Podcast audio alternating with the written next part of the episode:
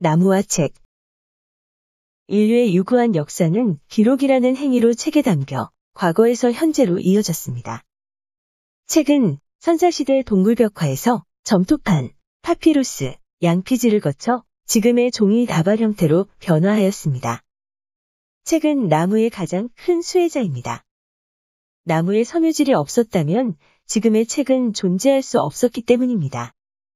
그런 의미에서 나무와 책은 둘 다 인류와 함께할 불가분의 관계입니다.